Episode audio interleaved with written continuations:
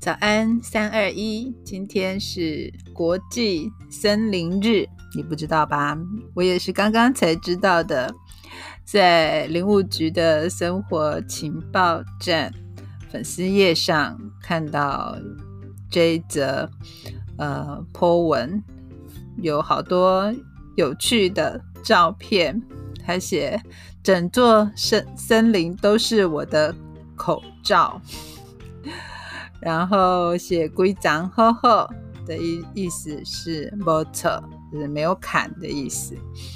然后写“森林行一圈，提神醒脑，朝气现”。写“逢山必有客，无客不住山。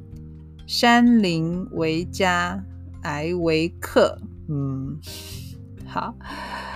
然后呢？就有很多那个生物的照片，有大山雀啊，就是总之他们都是在讲国际森林日的，呃，可能是祝贺语吧。大山雀讲啾啾啾鸡，然后有嘎，这个是呃草鸮的照片，有大冠鸠，哦哦。很有趣，他把这些动物的照片，然后配上他们会呃发出的声音。那有刺蚁，刺蚁是用气味沟通的哦，所以他就画了点点点。台湾黑熊有旺旺，是叫声像狗，但它是台湾黑熊哦。然后有紫鹿啊啊啊，有闪电闪电，不是啦，是黄鹂。然后有愤怒鸟，啾啾啾，这个是台湾朱雀的照片，整只都是红色的。有黑框蟾蜍，呱呱呱，然后有眼镜蛇，呼呼呼吗？好，还有山羌有这个，然后有红嘴黑背是喵。为什么是小气鬼？我就不知道了。最后一张是树，树就说是欺负我不会说话是吧？这个是林务局的国际森林日的一系列呃照片，然后有各种动物来算是祝贺吧。总之呢，他就写今天今年国际森林日的主题是森林与生物多样性。听说越在地就越国际，所以他们就重金邀请了台湾在地的生物们来说祝福的话。好，很有趣。他说今天那个翻译都休假，所以请大家各自解读。然后我也有把这一则呃。发文呢，就转贴在今天的脸书上面。今天的脸书上还放了一大早就从窗户拍到的一颗红蛋照。那这个。呃，我本来想说，哇，怎么那么漂亮？就赶快叫我妈一起来看。就天空是整个灰色的，然后太阳特别的明显，只有很很孤单的，像一个红灯那样子的，在天空中悬着。嗯，照片是拍不出那个那个红那个红色的感觉，只觉得是金色亮亮的，但它其实因为背景是很灰，所以看起来是很红。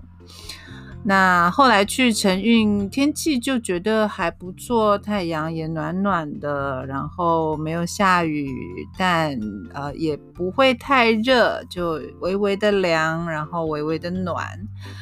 然后我觉得，只要走进就是山里面，几乎不管高山还是这种郊山呐，很很简单的步道，甚至我去走的忘忧谷是车子都能 到的，只要下来走一走，就会有好气色，所以也可以呃自拍一下。后来呢，我早上还看到呃我在玉山的朋友。不是去爬玉山，虽然这个周末确实有很多朋友去爬山了，去去进攻百岳了，但我有一个朋友是在玉山上班，他是那个玉山气象站的工作人员，那他一大早呢就。发出了从玉山拍台湾的照片，就是站在台湾的最高处，然后他拍呃台湾的西边，然后就发现真的是灰灰的，然后脏脏的、蒙蒙的，就呃拍了照片给给大家看。但因为他是只有他的朋友才能看到，所以我还没有。没有办法把它转贴出来，但是我确实看到那整个就山头都不清不亮，那他就提醒大家，尤其是西部的，因为他是拍西部，就整个从从山上往下看，这个就是没有什么那白云，全部都是灰灰脏脏的感觉，显然就是今天是空屋之日，所以大家。出门要小心，呃，这个口罩已经不只是进入密闭空间要戴了。如果你是在西部啊、中部，甚至北部，我觉得应该也都笼罩在空屋之下，所以最好是一一出门就嗯戴上口罩好了。然后呢，我昨天还转贴了一个朋友。去澎湖的一个小岛叫湖景啊，去上课，那很有趣。就是这个课程的主题呢，叫北回归线课程，是要串起海洋在地国际化。好，那我其实在前一天就已经。发过在我的另外一个粉丝页，叫做“海的国度生态书展小岛巡回”。好，如果是老朋友，可能就知道我在做安书宅的最后一年，就是二零一八。跟其他两个书店朋友雏鸟和风向空间，在呃企业赞助之下呢，我们去做了生态书展，然后到。澎湖的几个呃学校去巡回，那就包含一些很偏远的离离岛的离岛的离岛小学校，像呃花语、鸟语、吉贝，然后就是这个湖景，所以我也把这一则湖景的呃特别的课呢分享在呃海的国度生态书展小岛巡回的。粉丝页上，其实我们那时候去做这些呃小小的学校的课程，都都超温馨的。就是因为那学校都太小了，大概全校每个年级能够有一个学生就不错，所以通常是五个、六个、七个、八个个位数的全校哦，就是常常是老师比学生还多的状态。那就很可爱，这些学校都很小，然后小朋友都看起来就都很很单纯这样。然后，呃，这个朋友到湖景，他就写，我们都住在北回归线上。好，他这个全校五个孩子，六个老师，一位校长，再加几只猫与小山羊，就是全校了。非常迷你的一个呃湖景国小，在其实它属于马公市哦，就是在澎湖呃的六乡一市里面，它是属于马公市的，嗯，那但是它是马公市的离岛，所以从从呃马公市区搭船过去大概二十分钟就到了，其实很近，但是因为岛很小，所以。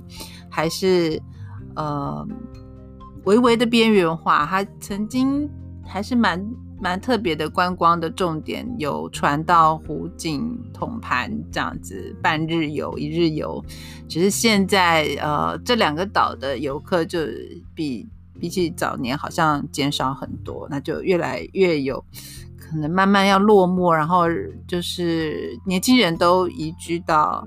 呃马公甚至台湾，所以剩下的就没几个，越来越少，越来越少。那这个课我觉得很有趣，他们他去跟小朋友介绍什么是北回归线啊，然后阳光直射有什么影响，然后拿出地球仪跟世界地图跟台湾地图。让小朋友去找，呃，南北回归线赤道啊，台湾在哪里？然后就看北回归线到底经过哪些国家，然后就跟他们解释说，这些国家有的是沙漠，那台湾没有。然后，呃，有些地方呢是冬天很冷，然后点点点。那重点是北回归线嘛，它在台湾通过了。呃，花莲的丰滨、花莲的五鹤、嘉义的水上，还有澎湖的湖景，所以才会去湖景国小带他们认识北回归线。就是它其实是通过这一个非常小的岛，居然有北回归线的的经过它这样。那这老师呢就很很用心，他带了丰滨的小米酒、五鹤的红茶、嘉义老杨蛋黄酥，然后。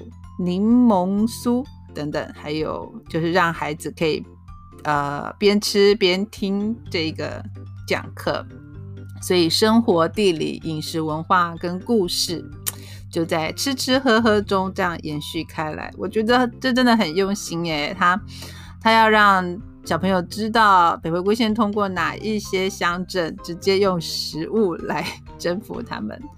然后北回归线还通过了其他十六个国家，那每一个国家跟台湾的气候啊、生活习惯、文化都不同。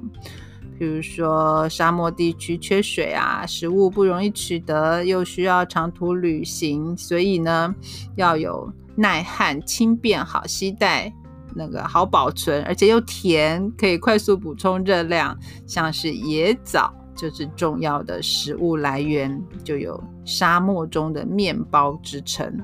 好，所以呃，他也带着他们跟澎湖做比较，因为澎湖也是一样缺水，土壤比较贫瘠。那有什么相似的食物可以可以来对比对照一下呢？然后小朋友就想到花生，嗯，即使一个是树上，一个是地下，但是确实是很像，花生也是能够。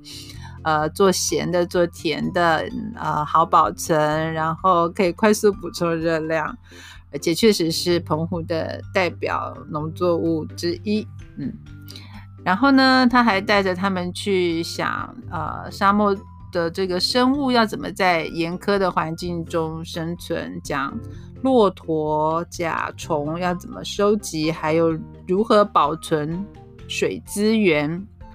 然后告诉他们，以色列人发展出滴灌技术，竟然可以在沙漠中种出了大片的花卉，还外销。那澎湖呢？澎湖有什么可以借鉴的？那就讲到了澎湖的菜宅，有一些梯田，然后带着小朋友们去想，那怎么样结合科技跟新知识来创造更有创意的策略。然后水资源之外，还有空气呢、电呢、其他的资源呢，还有塑保特瓶啊、塑胶啊这些跟环境有关系的资源，到底要怎么样怎么样办呢？怎么样让这些资源可以用久一点呢？啊，所以他。他带去的桌上还有埃及的椰枣、墨西哥饼与塔塔酱、墨西哥世界闻名的现在最最最红的可乐呢，啊，还有墨西哥咖啡酒。所以这就是一堂结合了地科、地理、生活科技、环境教育跟澎湖生活文化的课，然后吃吃喝喝很开心的完成。呃，他写说希望能在孩子孩子心中多种一点不一样的东西。我觉得他太棒了，太厉害，很想要给他那个掌声。我居然能够认识这么这么能够整合资源，而且愿愿意走访偏乡，然后讨好的也很有耐心的去跟小朋友讲解这些事情，而且不是什么不是很多，就那么五个。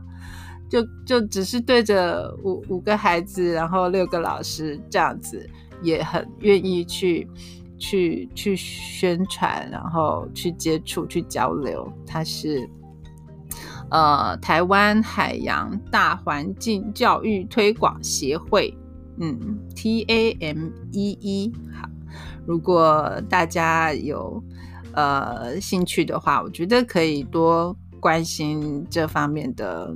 资讯，趁可能因为防疫要在家里多看一看，像礼物局的这个呃生活情报站，森林的森啊，或者是跟海洋有关的呃这个海洋的协会推推广协会上面也有很多的资讯。然后如果有想要阅读。海的国度相关的书的话，也可以到我们的粉丝页。虽然现在那个能够发的动态比较少了，如果以后有机会，我觉得还是会很想再去巡回。然后我们在这个粉丝页上有开一些书单啊，第就是。二零一八跟二零一九，呃，雏鸟都有开出这些生态相关的选书。在防疫在家里没什么事情，想要看看书的话呢，不妨来参考一下我们的书单。哇，今天讲的太久了，但因为想要推荐很好的讯息给大家，祝大家呃周末愉快，嗯，拜拜。